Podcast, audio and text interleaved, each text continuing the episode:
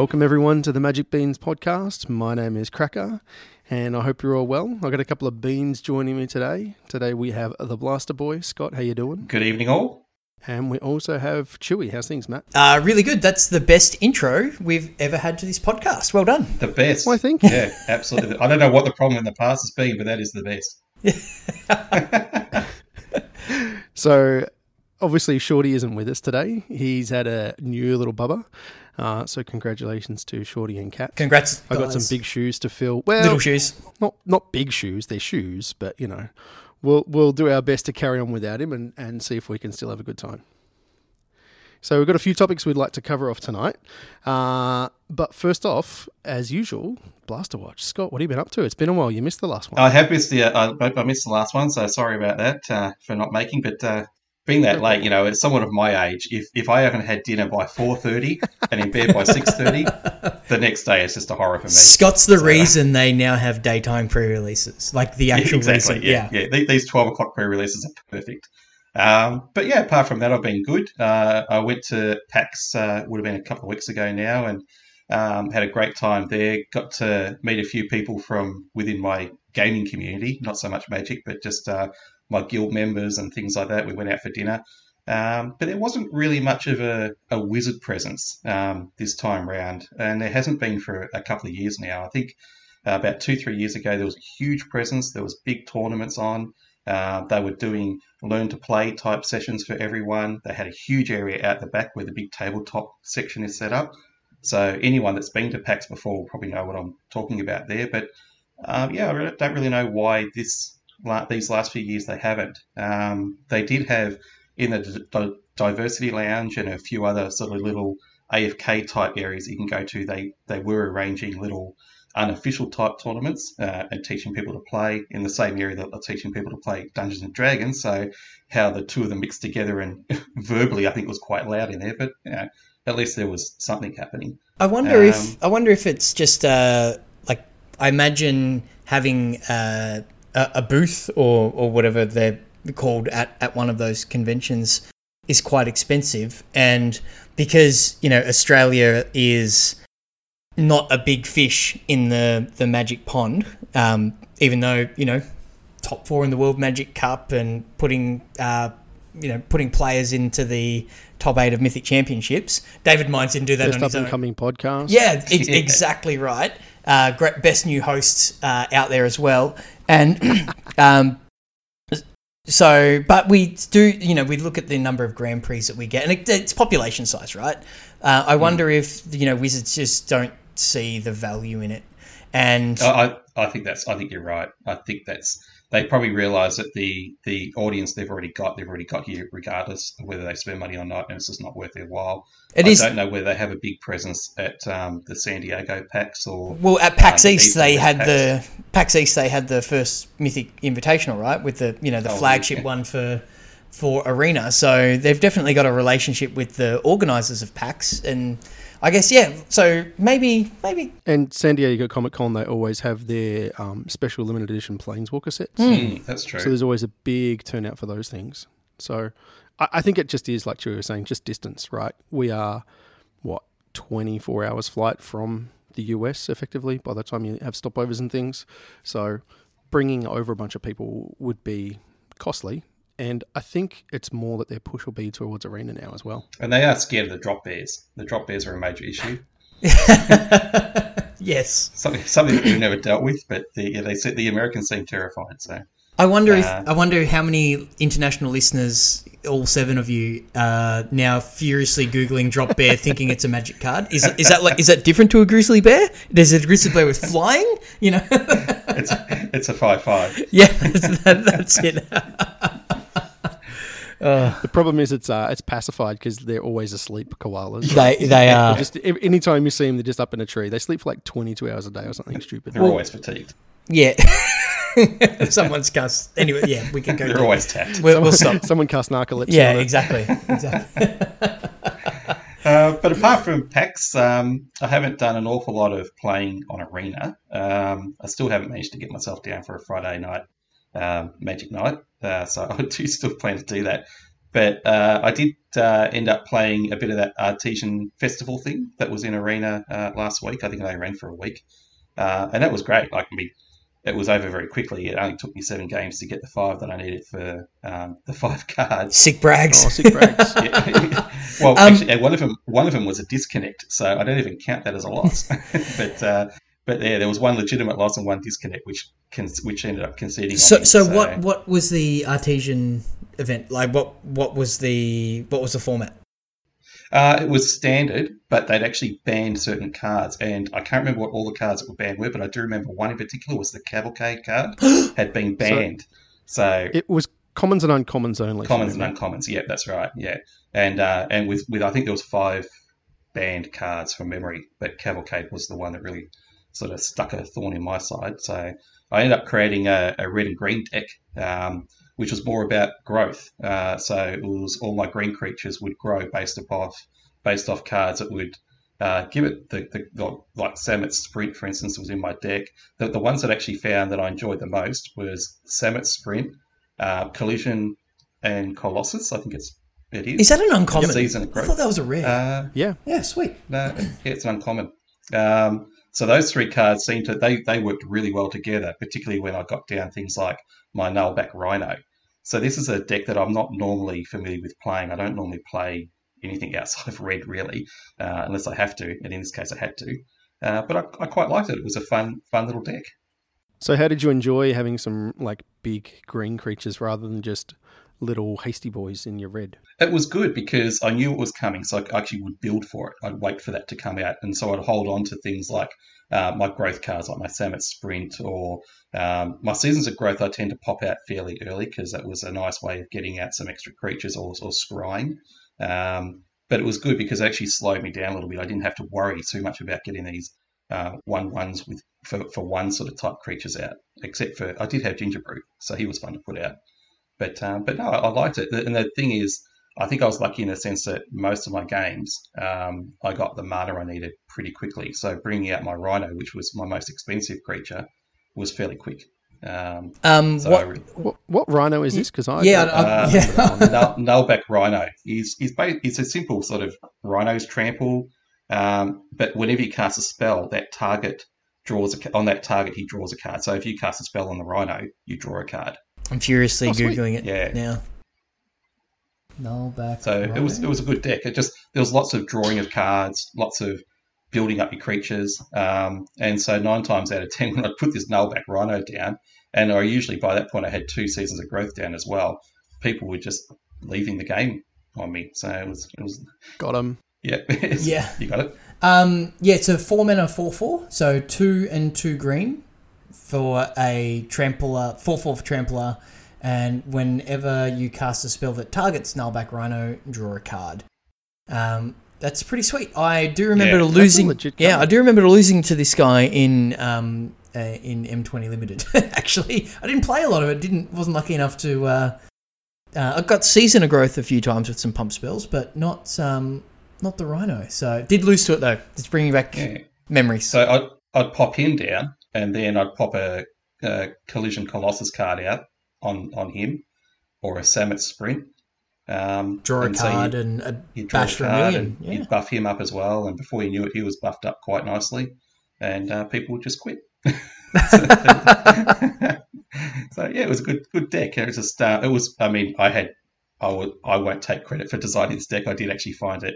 A guy on YouTube was was playing it, and uh, and I just sort of I googled you know good decks for the Artisan Festival, and I came across this one. I thought that looks like a fun deck, and uh, and it was. So I'm now going to keep it in my in my um, deck list now, and just hopefully play with it later on. That's sweet, man. I'm glad you're uh, expanding your horizons. That's closer to like a aggressive mid-range deck, right? When you've Mm. got a bunch of four drops that you're trying to hold on to, so you can cast pump spells to get immediate value. That's uh that's a really good thing to learn. Is like with some beatdown decks, casting things on curve is exactly what you want to do, and sometimes you just got to hold so that if you think uh, they're gonna have a removal spell for it, you can get some value out of it anyway. Mm. Is it only when you target it as well, or is if someone tries to like shock it after damage? Uh, I think it's only when you target it. Uh, I didn't have anyone actually target it. Well, my opponent didn't, so I don't. Yeah, uh, it says don't whenever you sure. cast a spell that targets it. Yeah, I think it's so- whenever you do. Okay, fair enough. But you've got plenty of spell cards in your, i- i- plenty of instances in your deck anyway to be able to do that, uh, as well as buff him up at the same time. So it works well. Yeah, that's cool. It's kind of like the uh, feather deck from a little while ago, which was the same sort of thing. You target it and, and get some additional value Mm. for you know You heard pointing pump spells at your own creature. you heard it here first, guys. Gnarlback Gnarlback Rhino is the green feather. Maybe not. I mean, it draws a card. Yeah. It's almost like bringing your spells back. Not quite. Anyway, so Chewy, Yeah. you you had you had a delivery this week, mate, which um which confused our co-host here today. It did. Uh, I had to had to Google it. and and what did you find, Scott? Tell us what Chewy got. I found out it was a very old deck or a very old pack of cards. Mm, That's all I, I I looked. at, I think it was 1995. it was. They So they were released. Uh, it was a Chronicles booster pack, um, which was yeah released in '95. It's got some um, Commander All Stars such as uh, uh, Ashnod's Altar and the original Nicol Bolas is in that set. Um, and uh, I put a picture of the pack up. I tweeted a um, a picture of it at Chewy MTG. Shameless self promotion. Um, I um, am building up for another um, Chaos Draft, which I wouldn't mind being an annual Magic Beans um, event, basically. So, um, a, what's a Chaos Draft? I hear you ask. Um, Yeah, I was going to say, do you, do you know what a chaos draft is, Scott? nope. Okay. Well, we have to come to the next one. That's for Yeah, sure. for sure. So um, it's something that I, you know, I've uh, seen at side events at, you know, like old nationals or Grand Prix or, um, you know, big events. And I've always gone, oh, yeah, that's kind of, you know, looks interesting, but have never. Um, Never gotten into some. Some people do sealed rather than draft, but um, what it is is oh, sorry, I'll finish my backstory. So then at the last nationals um, in the the afternoon of the Sunday, uh, pretty much whilst the top eight was going on, um, Shorty and I were looking for things to do whilst the top eight was going on because we were a long way from there. Um, the Chaos Draft got announced, and I thought, why not? So, um, and I had a blast. I, I had a really good time, and I'm like, we, we have to do this with the uh, with the beans. So effectively it is a whole bunch of random boosters um, where you get 24 packs from all different sets and you randomly distribute those packs amongst your drafters three packs each obviously and and you do a draft. So you have sets that are not intended to be played together. And you know you might have something from you know i'll have a throne of eldraine pack or three in the in the set alongside the Chronicles booster from '95. So getting the full spectrum of of, uh, of Magic sets, and you're playing these cards that you know you, you even though you don't ne- necessarily get the synergies uh, that you get from within the sets At all. At all. Not even close. Well, it's funny. You do sometimes get like cross set synergies, and you're like, oh, this thing works well with this thing. And you tend to draft archetypes rather than um, uh, synergies, right?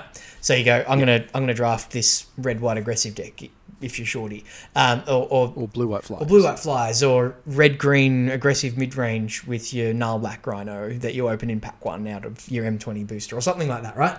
So, and it's cool because everybody opens up like opening old booster packs.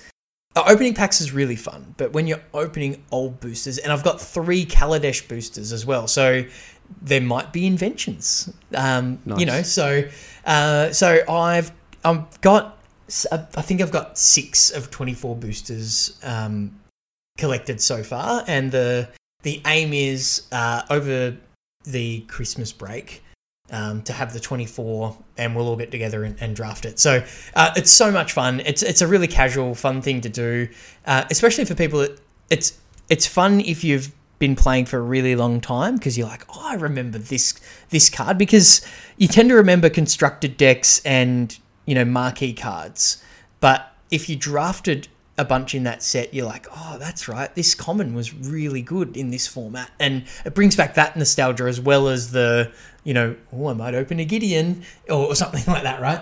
So it's a um, uh, really fun for that sense. But then if you're a new player, you're opening cards that you've never ever seen before. Like it's it takes a long time to draft because It's wild. yeah, you because you have to read every card and you look at them going, I don't understand this because the templating's all different and the creatures are all bad. yeah.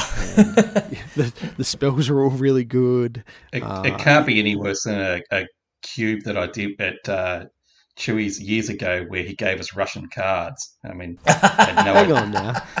I had no idea knows what what Shrine of Burning Rage does in uh, in Russian, man. It's fine. yeah, Shrine of Burning Rage, and um, I can't remember the name of the card now. It's uh, th- either white or two mana, three three white mana or six other mana, and puts three one one flyers into play. Lingering Souls? No, the the three mana one, not Souls. The other, um, Spectral Procession.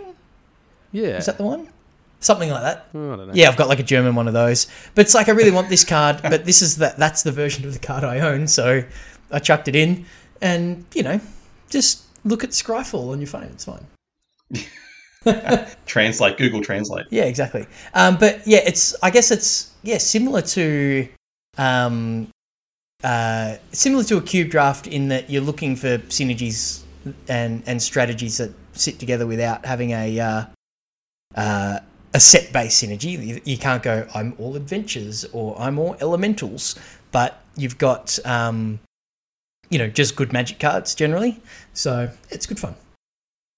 yeah, you just kind of have to draft your fundamentals, right? You're looking for removal and like game winning threats and that kind of stuff. And then like the games themselves are just nuts because you have no idea what like the cards are in the set. Like I wouldn't know what's in Chronicles. Like I, I mean, I was 11 in '95, right? Like I wasn't I wasn't playing Magic, Wow. so I've I've no idea what the, it's an old game, man. Yeah. Uh, you know, like I've I've got no idea what what these cards are. Which I'm an old like, gamer. Yeah.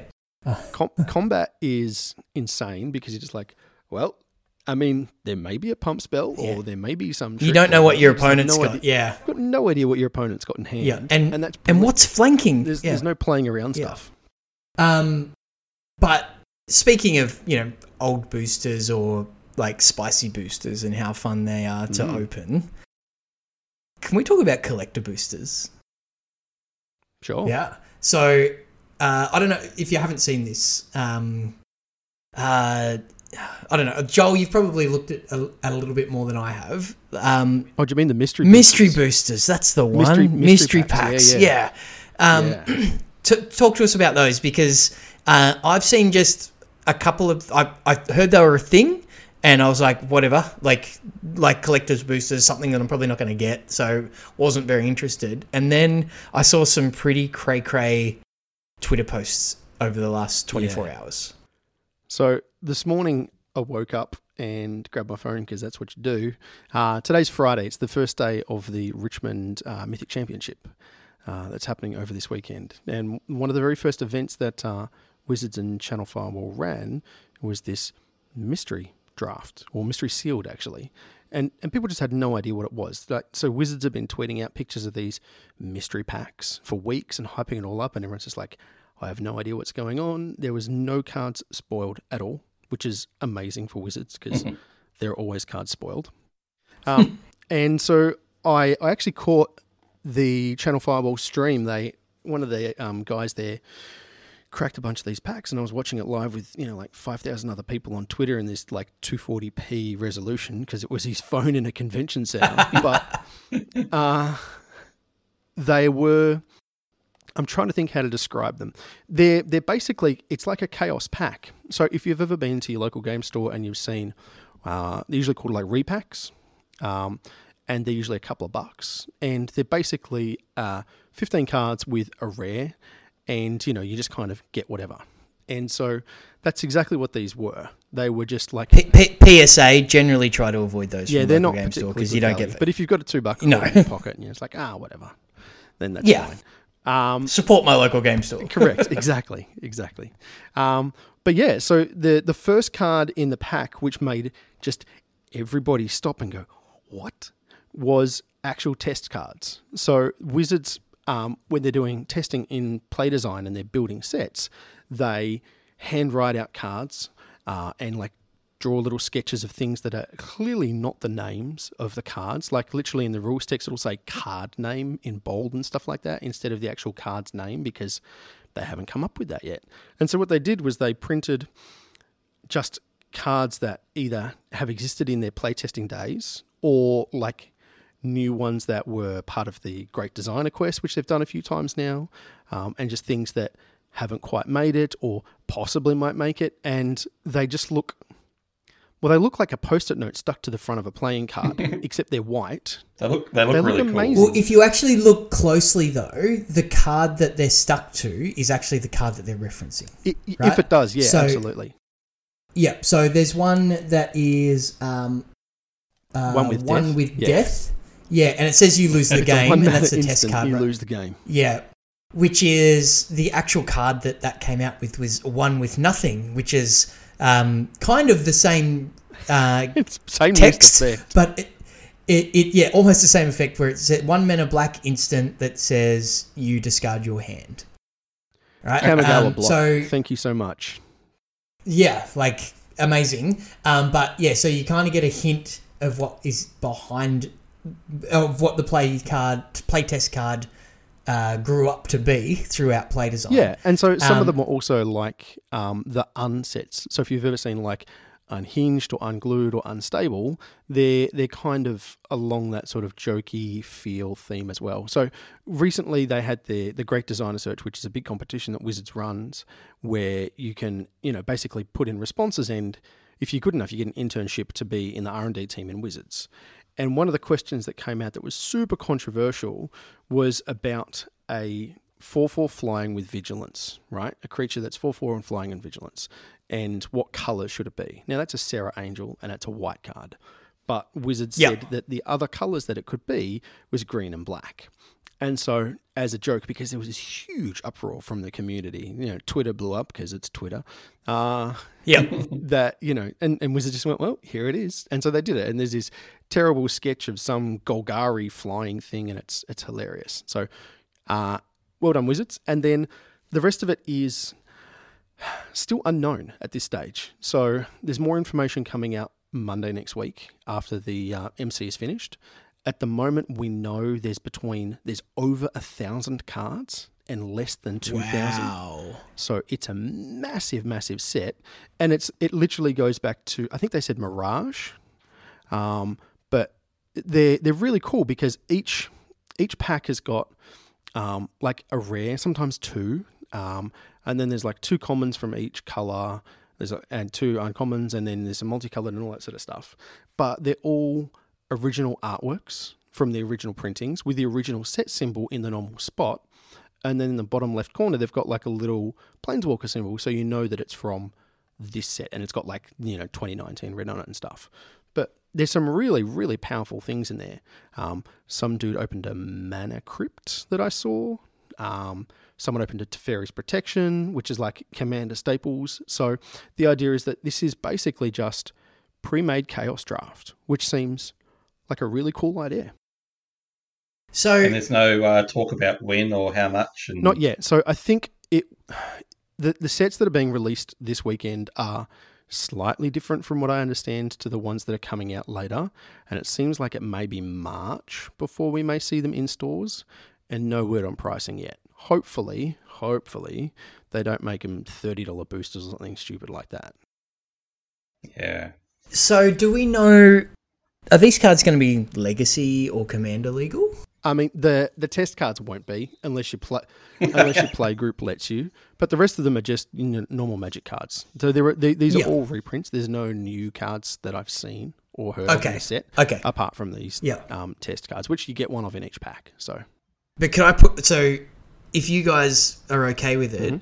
I could put Sliv Mizzet Hive Mind in in my Sliver I commander mean, I hope you would. It's my commander. Absolutely. Oh, is there enough? Yeah, yeah. You have to read the card now, Chew. Uh, slivers you control. Oh, so six mana, blue, blue, red, red, and two for legendary creature Dragon Sliver for a four-four. Um, slivers you control have flying, and whenever you draw a card, this creature deals one damage to any target, and tap, draw a card. So, OG Niv Mizzet. like Niv Mizzet, OG Niv Mizzet, but for all slivers. So, no, not broken at all. No, completely fair magic card. yeah. So yeah, um, I I have a soft spot for Niv Mizzet. Um, so yeah, the idea that I have a whole deck full of Niv Mizzets is is pretty appealing. It's Pretty great. but it, it's pretty cool. Like it's um, uh, the you know we've seen really good trailers. Uh, we've seen actual esports. Whoever is running the marketing for Wizards at the moment uh, has really stepped up the game. It's um, they're doing a much better job than they've ever done before. So uh, well done. Keep keep at it because we're all enjoying it. Yeah. I want to know why there's a mathematical equation at the bottom of that Ah. card. Oh, uh, okay. So the original Niv Mizzet uh, had a very similar looking equation, and when you actually turned it ninety degrees, like it says to do at, Yeah. the, at the end, it said Niv Mizzet equals one. So like Niv Mizzet is number one. So That's cool. so this card says. I This card says know. If Chewy's just turn- turned his head to a really awkward angle to try and Yeah. read his monitor. Yeah. I think I have as well. So uh, no, no. What it is is so it says 180. So it's sliv equals niv. Ah, there you go. S- Sliv equals niv. Ah. Yeah, yeah. There you go. Very cool. Crack the we code. did it. Never. I'm I'm smarter than You I heard look. it here first. I don't know if you're right or wrong. I'm just going to assume you are. No, I'm totally. You're totally going to assume he's wrong or right? You didn't say. I'm going to assume he's right. Okay, Right. I'll if it was it. Shorty, though, it would definitely be wrong. definitely. That'd be wrong. absolutely. Yeah. Yeah. yeah. Um. So speaking of Shorty, Joel, are you wearing a bow tie? I am not wearing a bow tie. because there is there was a rumor in our Discord, and I, I think I really need to address this because the the person at the center of the person at the center of the rumor would neither confirm nor deny whether this was actually true. So the rumor is that Shorty wears a bow tie when he's hosting the Magic Beans Yep. and that's fine, Mm-hmm. right? You kind of go, well, it's just a podcast. Why are you wearing a bow tie? But the rumor is that is all he's wearing. So Yeah. I, I, I think we need to address that and and let him know that uh, I, I, that's uncomfortable. I think he needs And- to get dressed. I think that's the only dressing that needs to happen here. I don't think we need to talk about it. No, uh, he needs to match it with some suspenders and maybe some cufflinks. And, and a fez. Fez. yeah, wear a fez. yeah, exactly. Maybe some nice shoes. Yeah. So, yeah. Without socks. That's it. Um, anyway, who let me on the podcast? anyway, Uh, just de- derailing it. No, yeah. You introduced us all to magic, so you came on by default. No, no, Shorty introduced Oh, me. So I'll yeah, yeah. So it is. intro podcast again. Yeah, yeah. Were you even there? You were. Anyway, Speaking of Shorty, Um, I actually did see him on the weekend. Uh, a few of us got down to our little camp that we have down near Torquay, uh, and we got a few games in. So uh, we played. Shorty didn't play, but I played a five-player game of Commander. Uh, uh, is it still going? uh, it could be. I, I died very early. Uh, I, I borrowed one of my mates' um, precons, and it's Hmm. the you know the Daretti pre-constructed deck. So it's mono red. I, I like that deck. They didn't like me recurring um, Myr Battlesphere from my graveyard. Oh, Yeah, That paints a target on you. it, is Bosh Iron Golem yeah, of course deck? he is. Yeah, sweet. And okay, and just checking. uh, and Wurmcoil Engine and some awesome, awesome fun things. So, um, Stu and I kind of went at it. Stu was playing in a Traxa Super Friends deck, so I was like, right, well, we have to kill you first. Uh, and the turn before, For uh, well, reasons. you know, it seemed fair. The turn before I was going Yeah. to kill him, he cast Sorin Markov and made my life ten. And, Oh. and managed to convince a couple of other people that they should just attack me with some dragons, and that was the end of my game. with some dragon, was that person he convinced his wife? No, it was actually Butcher. Oh, Yeah. okay. Playing- well, with a name like Butcher, he's obviously going to. Yeah. Okay. Yeah. Excellent. But Yeah. uh, yeah, it was, it was a lot of fun. And so as I was eliminated, I mean, super early in the commander game, I was only four hours in. Uh, not quite. Uh, Shorty and I actually sat down and jammed a bunch of Pioneer, which was yeah, was Nice. sweet. So we, we proxied up a whole bunch of decks. Um, I used a tool that's called, I think it's, it's metagame dot something, and it actually lets you print a whole stack of cards. You can put like three cards with Oracle text on a, on a single piece of paper, and so it lets you just have a whole bunch that you can run through. So pretty sweet. Can we can we find that link and we'll put it in the show Yeah, notes absolutely. Yeah, sweet. I have it somewhere. Um, and so Shorty was playing a four color ascendancy combo deck, which I think we talked about with Sylvan Awakening. Um, Oh, and nice. so basically, I think we talked about this last time, Scott, with uh, Jeskai Ascendancy is an enchantment that whenever you cast an instant or sorcery, uh, you untap all non land or all creatures you control, and they get plus one plus one until end of turn, and you may draw and discard a card. And so the the deck is basically built around this card called, well, Jeskai Ascendancy is the, the main engine, and then Sylvan Awakening. And what it does is it it's a three mana sorcery that turns all your lands into like two two creatures. And so you cast that, it turns all your turns all your lands into creatures, and then you follow up with like a one ma- like opt or something afterwards, which then untaps all your lands, makes them three threes, then you can tap them all for mana, and then keep going. And so all your lands become these massive threats that you can just Massive just smash creatures. people's faces in with it. Uh, it was very consistent. The the the mana was like a little bit awkward occasionally, but I was just not able to keep up with it. Uh, and so I was playing Abzan Rally the Ancestors because of course you because were. Why wouldn't I? Um, and I'm sad to say that the deck felt a little mopey. Uh, I have. Uh, I unfortunately couldn't make it down uh, this last weekend because of uh, working over the weekend. Yeah, because that's basically all That's I seem to do lately. But yeah, um, for for the foreseeable future, unfortunately. But um, I basically I work, I spend time with my family, and I record this podcast. They are my priorities. So um, doing what I can. Um, but I've been playing um, some Pioneer Online uh, when when the opportunity uh, comes up. Uh, been playing God-Pharaoh's Gifts mainly. Uh, been kind of tinkering with some some other brews, um, but yeah, God-Pharaoh's Gift because it's kind of a pet deck in standard, and I've been um, having kind of you know okay results. I'm positive overall. I think I played 25 um, matches, and I think I've at 16 or 17 wins now. So I'm not setting the world on fire, That's a solid but record, I'm yeah, I'm, I'm going okay. Um, but I have been um, uh, I'm happy to face the rally uh, rally the ancestors decks most of the time. So yeah, it was.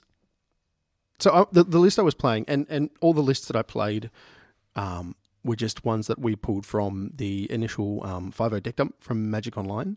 Um, so there's a website which just uh, lists all of the uh, decks that have gone 5.0 in a competitive league. Uh, and they're at least 10 cards different from another deck, I think. And so in the most recent one, because Pioneer's brand new, there was like 130 different decks or something like that, which is amazing. Whereas normally in like standard and modern, there's like 10 or 15, just to give you an idea of the, the variety of what's going on. But uh, the deck did what it was supposed to do. I didn't, because it's a three color deck, the mana was okay. Um, but I was just, I was just a turn too slow against everything Yeah. that Shorty was doing. And so the other deck he was playing, because like you, he, he loves that um, God-Pharaoh's Gift deck. And so he was messing Yep. around with, with one of those. And I was just always like a turn behind or two turns behind. And so I'd have, I'd cast a bunch of like Elvish Visionaries and, you know, like these, um, you know, like Zulaport Cutthroats and things like that. And I, I, I would have like a collected company in hand and, and ready to go off or really ready to kind of rally back everything, but I was just dead. You know, like he, What do you think? What do you think the deck was missing? Was it uh, a turn of speed or some disruption? Like, what do you think Probably it was? So it, it Yeah. has no main deck interaction at all. It's it was purely looking to just combo off faster, and I I just couldn't beat the ascendancy deck. It was just a turn too quick every time, basically, because it's it's a turn probably five or six deck in reality. Um, to to actually Yeah, kind of and it's got a pretty anemic beatdown plan. It's terrible. Uh, yeah. And so, like, I, I, I managed to, you know, attack with like murderous riders and things a couple of times, which are three twos, which is okay, you know. But then Mm. Shorty would be Mm. like, I have a six six flying life linking angel. What are you going to do about it? I'm like, well, I'm, I'm going to die to it. Is what I'm going to do to it. You're going to do nothing. nothing. Yeah. there's no there's no hard removal. The deck the deck wasn't playing Fatal Push. It wasn't playing Thoughtseize or Abrupt Decay or like any of these things. And and if I was going to um, try, you could put more effort in. But the problem when you're playing a, a collected company deck is you need a real critical mass of uh, you know creatures that cost three or less, so that when you cast your You need those effects to be creatures, right? And that's like. Murderous Rider is okay, but you, what you want is a um, uh, if you if you want to, and when the format settles down, like do you want like some kind of? And I don't even know if this exists in Pioneer, but a Tidehollow Sculler mesmeric fiend effect where it's a creature that looks at their hand. What's the pirate? No, the human. uh, What's his name? Yeah, Kite Yeah, Freebooter, maybe.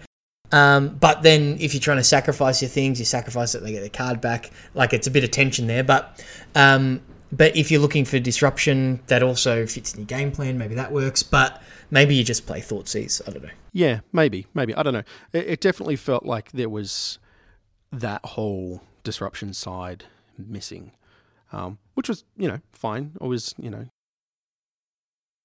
you could you could see how it can win, and if you weren't playing against other linear combo decks, then uh, you'd probably be okay. Like if you're playing against something that's like the Sultai control list that's been going around, right? The um, green, black, blue, which is trying to do uh, just really disruptive things, and then we like Tasigur and, and you know some some bigger game threats later on. If all they're doing is pulling creatures out of your hand or you know abrupt decaying them and things, then you can probably set up those combo turns fairly well. It seems well positioned positioned against a deck that's trying to just one for one. Yeah, you. absolutely, absolutely. Yeah. Whereas if you're playing against something that's just trying to go either way bigger or way faster, then it just kind of it fits in that awkward kind of not powerful enough because all your creatures individually are pretty rubbish. Um, and if your synergy's a little slow, then it just doesn't quite get there. But I still had fun playing it, um, and it was it was good to kind of just go, all right, well, maybe that isn't actually as good as we I had hoped. You know, when we when we first started thinking about Pioneer, I was like, oh man, I want to do this. Like this seems like a really fun, powerful thing to yeah. do, and I'm not so sure. But I did I did And that's what's really fun about the format is the unknowns, Yeah. right? Like that's yeah, really cool. Um, so a couple, a couple of other Um, things I played. One of them was uh was was mono green, and uh, uh, let me tell you, turn for Ulamog, pretty good, pretty good. Uh, Just like modern. yeah. Yeah. exactly. Uh, Yeah. So Scott So Ulamog. with the list you Oh, just Yep, Ul- go. Ulamog the Ceaseless Hunger is a card from a couple of years ago now. It's a 10 mana 10 10 with Indestructible, and when you cast it, you exile two permanents. So, So when you cast it, so even if someone has a counter spell for it, you still get the cast Yep. trigger. and so the deck was playing Leyline of Abundance, which we'll talk about in a second. Um, Yeah. uh, Llanowar Elves, um, Elvish Mystic, um, Nissa, and Nykthos, and it was just just nuts. You just played turn one Elf, turn two Elf, turn three Nissa, turn four whatever you wanted, and that was out. All the big things. That was without Leyline in play. I think I've actually played against decks like that Yeah. before. That, that's what I like about this Pioneer is that, um, like when we went to the MTQ ages ago, well, feels like ages ago now, um, a lot of those cards I had really no idea what was going on because it went, it was so vast. Whereas with Pioneer, I'm just looking at it now. Return to Ravnica was the first set that we're allowed to use. That was that was the set that got me back There into. Magic. so I've actually got There all these go. sets. Oh, that's fantastic. Well, I mean, have a look at some of the um, have a look at some of the the decks from Pioneer. You could probably there's a quite a good uh, mono red aggressive deck. Uh, it's all built Oh, around I've, prowess. I've already uh, I've googled Mono Red while we're speaking. Of- of course you have. and I've found one. Uh, I'm I'm pretty sure that in the you know latest mono red build is your default Google search, right? Um, yes. so uh, Cracker, you mentioned Leyline of Yeah. Abundance. So obviously that um, that deck, as you played it, uh, would have to be um, reviewed Indeed. somewhat. Would have so to be adjusted given that it no longer has legal cards in it. So Yes, so Leyline of so on the so they'd mentioned at the start of the format that they were going to do some pretty aggressive bans, Yep. right? So the fourth of November, which is only uh, Monday was that, like was only four 10 days, ago. or something. Oh, four Yeah, days ago. yeah. week. Um, yeah, they had a, a, a banned and restricted announcement, and, and it was only cards from from Pioneer that were listed, and they listed Felidar Guardian, uh, Leyline of Abundance, and Oath of Nissa. So you mentioned Leyline of Abundance already. Mhm. What does that card do? What does that Well, do? it's like all the ley lines. So if it's in your hand at the beginning of the game, you can put it onto the battlefield for free because, as we keep saying, free spells are dumb. Uh, and what it does is whenever you tap a creature for mana, you add another one of that mana, or you add another green. So basically, you would play a turn one elf, and then on turn two, you would have access to four mana, or turn three, you would have access to like six or eight mana. So it just doubled all of the mana producing um, creatures, and because we have Llanowar Elves and Elvish Mystic and Sylvan Caryatid and uh, what's the Once upon yeah, a time, hexproof dude. Um, there's there was just a, a huge abundance of these um, early creatures that let you ramp. Badum-tsh, there was an abundance for your Hey. Leyline of Abundance. Have you been spending too much time yes, with me? indeed, I have. I didn't even realize I made yeah. a bad joke. There you go. Yeah. Um, um, so it just so and- that's and, then there was also the activated ability on it, which is different from most ley lines, which don't have that, um, where you can pay six mana and put like a plus one plus one counter on each creature you control. So it was really synergistic in that you could make just huge amounts of mana, and then you had somewhere to put it all, which has typically been a weakness in ramp strategies, right? You you would have these yeah. creatures that you play early and then they, they ramp you up to your big stuff. But if you draw the wrong draw the wrong half of your deck, then you've got all these mopey one ones that don't do anything. All of a sudden they become two twos and three threes and like if anyone's played against Steel Overseer, you know you just kill that thing on sight. It's it's the same thing, right? They just got out of hand Yeah. really quickly. So um, and in addition to that, with um, Oath of Nissa, and also with Leyline of Abundance, the card Nykthos, um, Shrine to Nyx, is a is a super powerful effect. So it's a colorless land that lets you tap you tap to tap it, and you add mana equal to the devotion of a color you have. So that means for every green forest symbol you have on a permanent on the battlefield, you add one mana. So with the And and Leyline of Abundance is Double green. two and two Yep, green. exactly. Yes. Yeah. So you tap it's to- for- but you're not actually investing mana to cast it. You because you're starting the game starting the game with it in play. So you've just got free devotion. Yeah.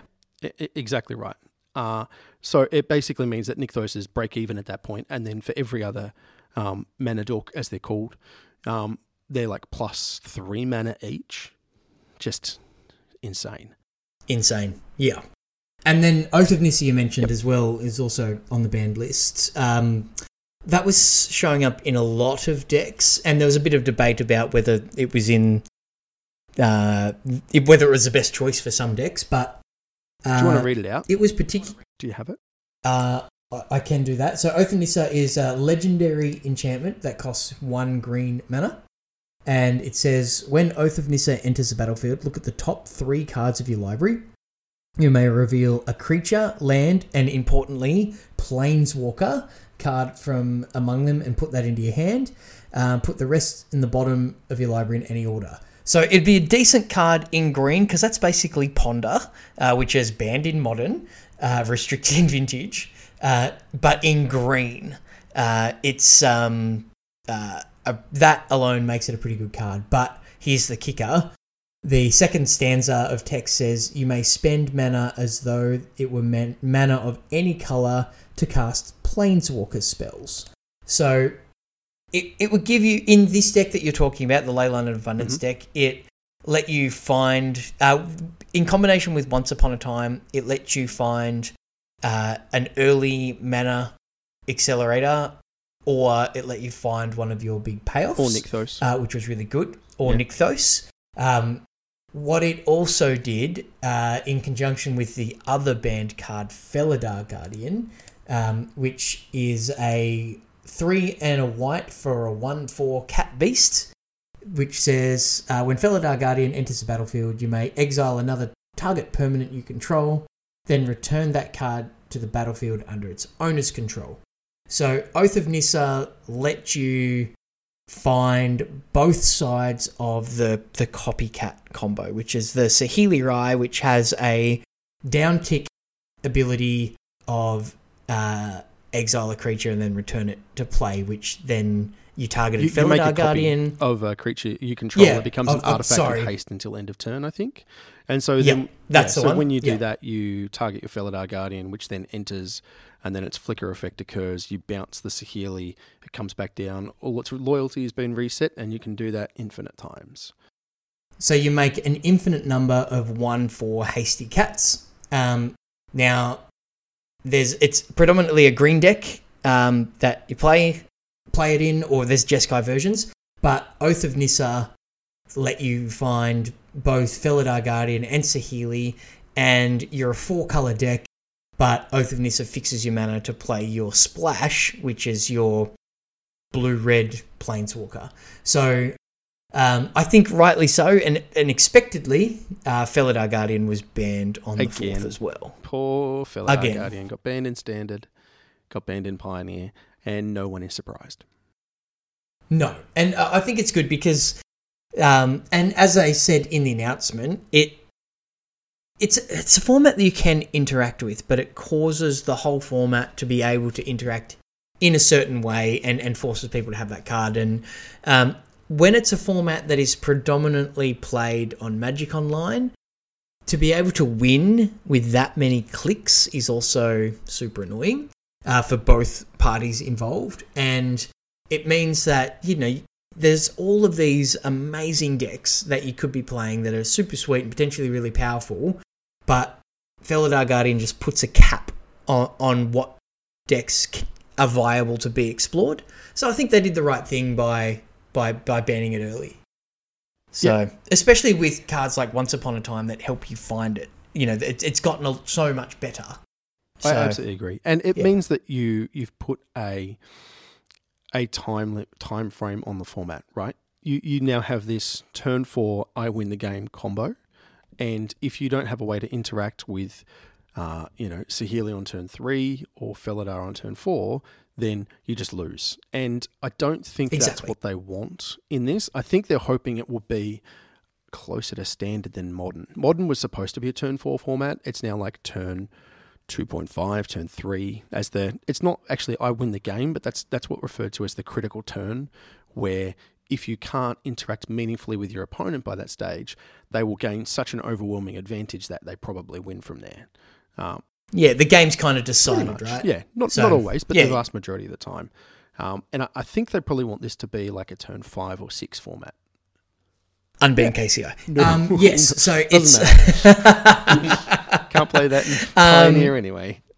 no, that's right. Um, yeah, thanks for You're pointing that out when the format just got announced. That's good. Um, so yeah, they want this to be a good format, right? So the aggressive bannings uh, that they've announced that, that they will happily ban cards uh, are, is a real positive. I'm really happy with that because um, you don't want to uh, you don't want the format to kind of peter out because you know just you know okos everywhere. There's just everything's an elk or whatever. Um, so you know they're they're keeping a really close eye on it. People are really excited by the format.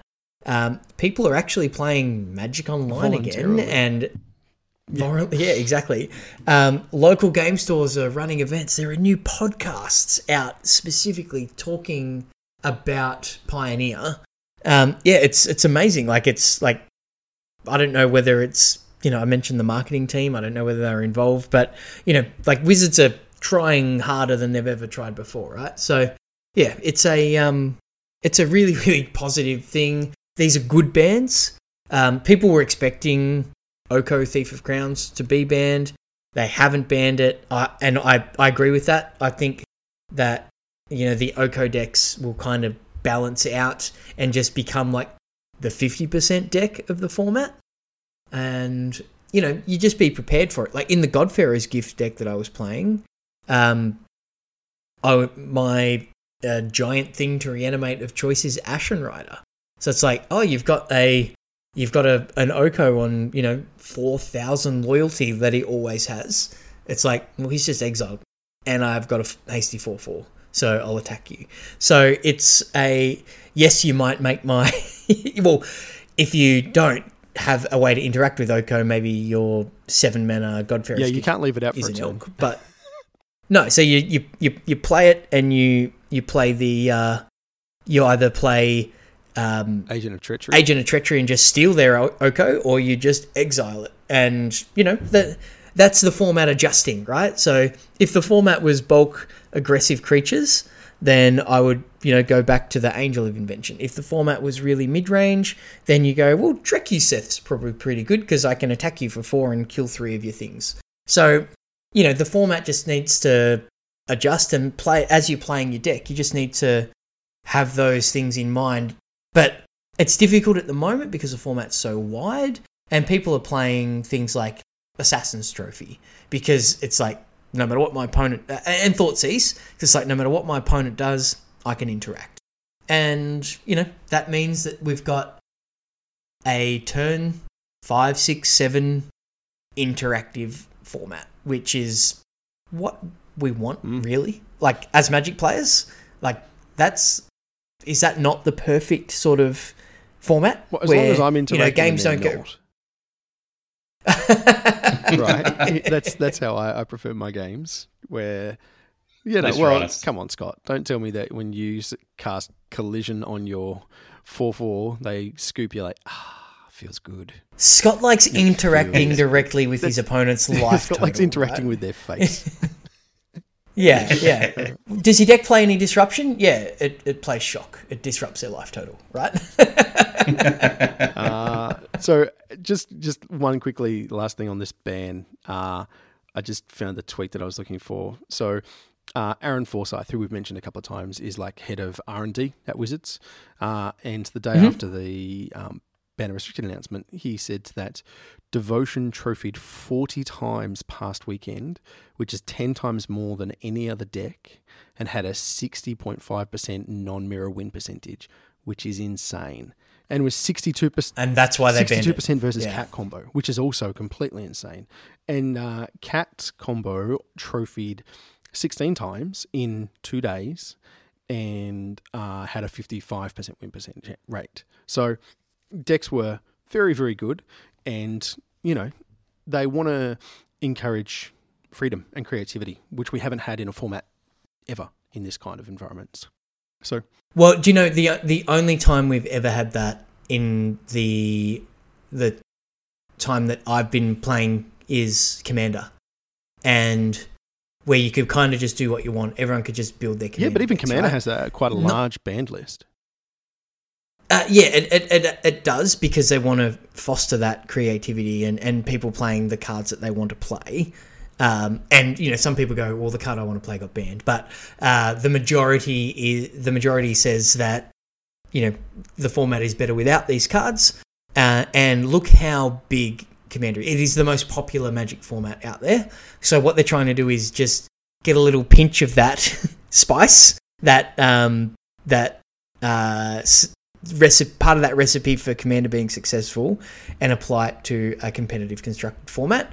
Obviously, they'll never get um, that uh, Commander success level out of a Magic, uh, out of a competitive format, but if they can bring in some of those elements that have made it successful, a part of that being you've got all these cards that you've had lying around and that you enjoyed playing when they were legal in standard here's an opportunity to play them again. So for me i, I don't i've never built a con uh, i'm sorry i've never bought a pre-constructed commander deck. I've always built my commander and i've got seven or eight commander decks and i go cool strategy i'm going to build that out of my collection and then and i get like 80 of the 100 cards out of my my collection and then i buy and then upgrade decks as you know the ones that i really enjoy playing so um I have a Muldrotha deck that looks nothing like the original iteration of it, but it's like cool strategy. I love recurring stuff from my graveyard,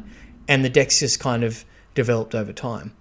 Pioneer decks are going through the same transformation where people are like, "Oh, I want to play this, you know, X deck, whatever it whatever it is." Shorty really enjoyed playing Jeskai Ascendancy, and now it's got all these tools, and people will continue to iterate on that, and by aggressively banning cards, um, it allows that creativity and that that experimentation to happen. And the exploration you know the format's called pioneer. Like the exp- the exploration that a brand new format that doesn't have these um, it has pillars of the format but doesn't have these restrictions these decks that are restricting the format that's perfect So I love it. speaking of Um, I- restrictions, just to jump in, um, yeah big announcement from SCG today. They are dropping Legacy from everything in 2020. yeah and Yep. that's purely to do well. f- Pioneer, Pioneer has they've just outright said it, it has pushed Legacy out. They stopped it being one of their primary formats about two or three years ago, and in the announcement today, they were saying that they really should have just cancelled it entirely then, but. They really liked the community and they wanted to try and help it along, but the cost barrier by having the reserve list and uh, just the barrier to entry in these decks are you know four five thousand dollars. It just makes the the tournaments that they were trying to run unprofitable. They couldn't run like legacy opens and things very often because they just wouldn't get the numbers. Uh, and so now moving forwards, all their team tournaments are going to be um, standard Pioneer Modern instead of standard Modern Legacy. So it's kind of what I expected actually. I, I kind of uh, Yeah. always saw this as being not the death of modern, but the death of legacy. And I mean, vintage is already dead, and you know, it's just one of those things where I mean, decks cost what? Pick a number. You put Black Lotus in there, and they're you know a hundred thousand dollars kind of thing, which is just and that, that's the that's the reserve list Absolutely. doing that but also like it's all having whether there's a reserve list or not supporting those formats and scg is different from wizards i guess but um, wizards turned its back on um, on on legacy and vintage a very long time ago but because they don't sell packs. Yep. so and that's that's what wizards are there to do. They're there to sell packs. So um, if you know you can't buy um, you can't walk into your local game store and go i'll have an alpha pack please right? And they then the, so the barrier to entry so i have um, to give you some um, some context scott when i uh, first started playing highlander which we'll get into on a future cast um, i bought a volcanic island for $25 that card is now worth probably 700 um, and you know, if I was going to play a Delver deck in um, in Legacy, I need a number of those and a number of Underground Seas, and then let's not forget Scalding um, then I need hundred dollars each as well. exactly. So just the mana base of my deck is well into the thousands. So you can't run a tournament and expect hundreds of people to show up. But if you run a tournament that's Pioneer, then absolutely thousands of people will show up. The first Pioneer Grand Prix numbers are going to be really That interesting. will be insane. So and that, I, man, yeah. if they will cover that, they have to do video coverage on that one. they need to. Yeah, to. absolutely. Um, Yeah. Yeah. Anyway, um, there is this other format called Standard. I've heard of. What? Um, it's that thing that no one plays anymore. However, oh, I'm It's- sorry. Oh, sorry, oh, sorry, Scott. oh. Oh, hang on. I, I, I, there's a, a small group of people playing it this weekend. There is a small isn't group of people playing it this weekend. There is the Mythic Championship Richmond. Is this MC seven six? I forget. Anyway, Six, Yeah, I right. think. Yeah. um, so that's occurring this weekend, where everyone will be eagerly watching everything turn into elks, and uh, it's just going to be. It, it will be interesting to see if there is some sweet new tech that comes out of it to beat up on uh, Simic decks, Oko decks, which everyone has talked about for forever because it's kind of like 60% of the metagame or something insane.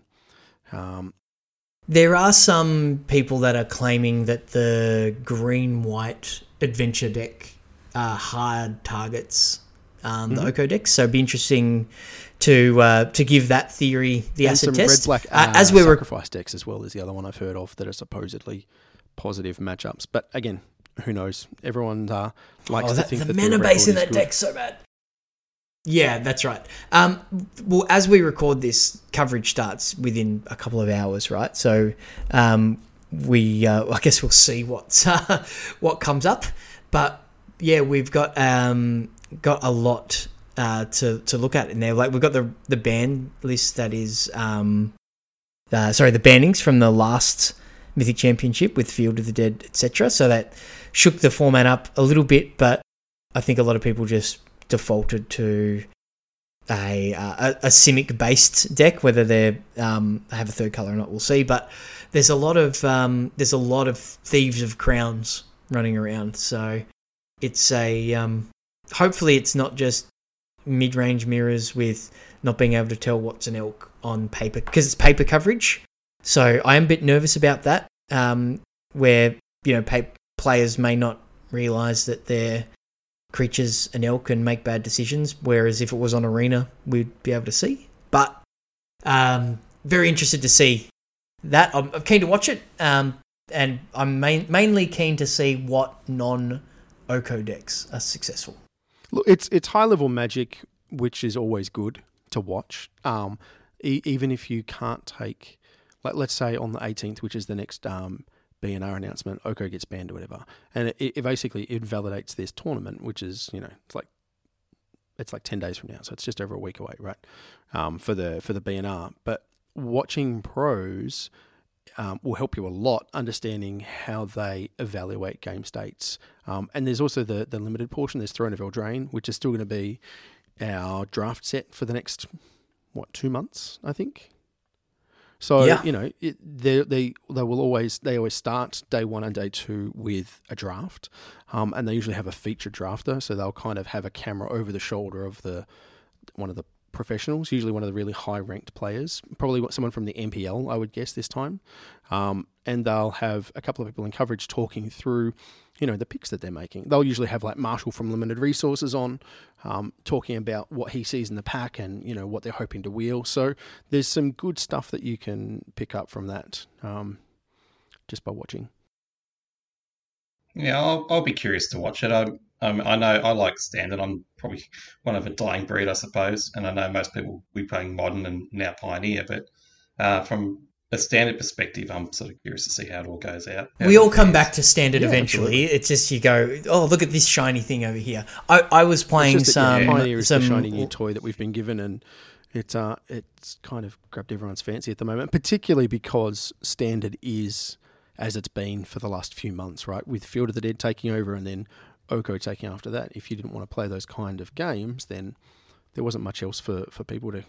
There Yeah. wasn't much for you. There's just not enough people playing Fires of Invention with the Cavaliers. That's all I've got to say, because that's the best deck. They they need to watch your video again then. Maybe I'll do a new one. Yeah. Yeah. so, um, yeah. So that's that. That starts now, uh, basically, um, as as we're recording. So we'll do a, f- a full wrap up of the NC MC on the next episode, I guess. yep. Absolutely. So, was there anything else you boys wanted to have a chat about on the way out the door, or are we uh, we just about done for this one? Uh, I think I'm done. Uh, yeah. Uh, I'm pretty well done. Um, well done, Joel, for uh, thank for you. hosting. You've uh, Thank you. you've kept us to a, a decent time, and um, you've done a much better job than our regular hosts.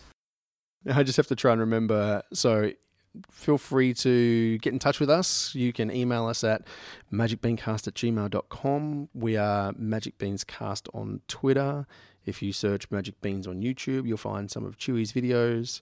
Scott, your Twitter handle is uh, at the Real plaster. Chewy, yours is, Uh, at Chewy MTG. and mine is Joel Hill underscore. If you want to tweet at Shorty to give him a hard time, he is at Peace Inc. And please do. We'd, we'd appreciate that. I'll, I'll, Um, I'll I will like your tweet if you do that. Yeah, we'll, we'll retweet it so he gets multiple bashings because we're Yeah. good mates. Yes, exactly.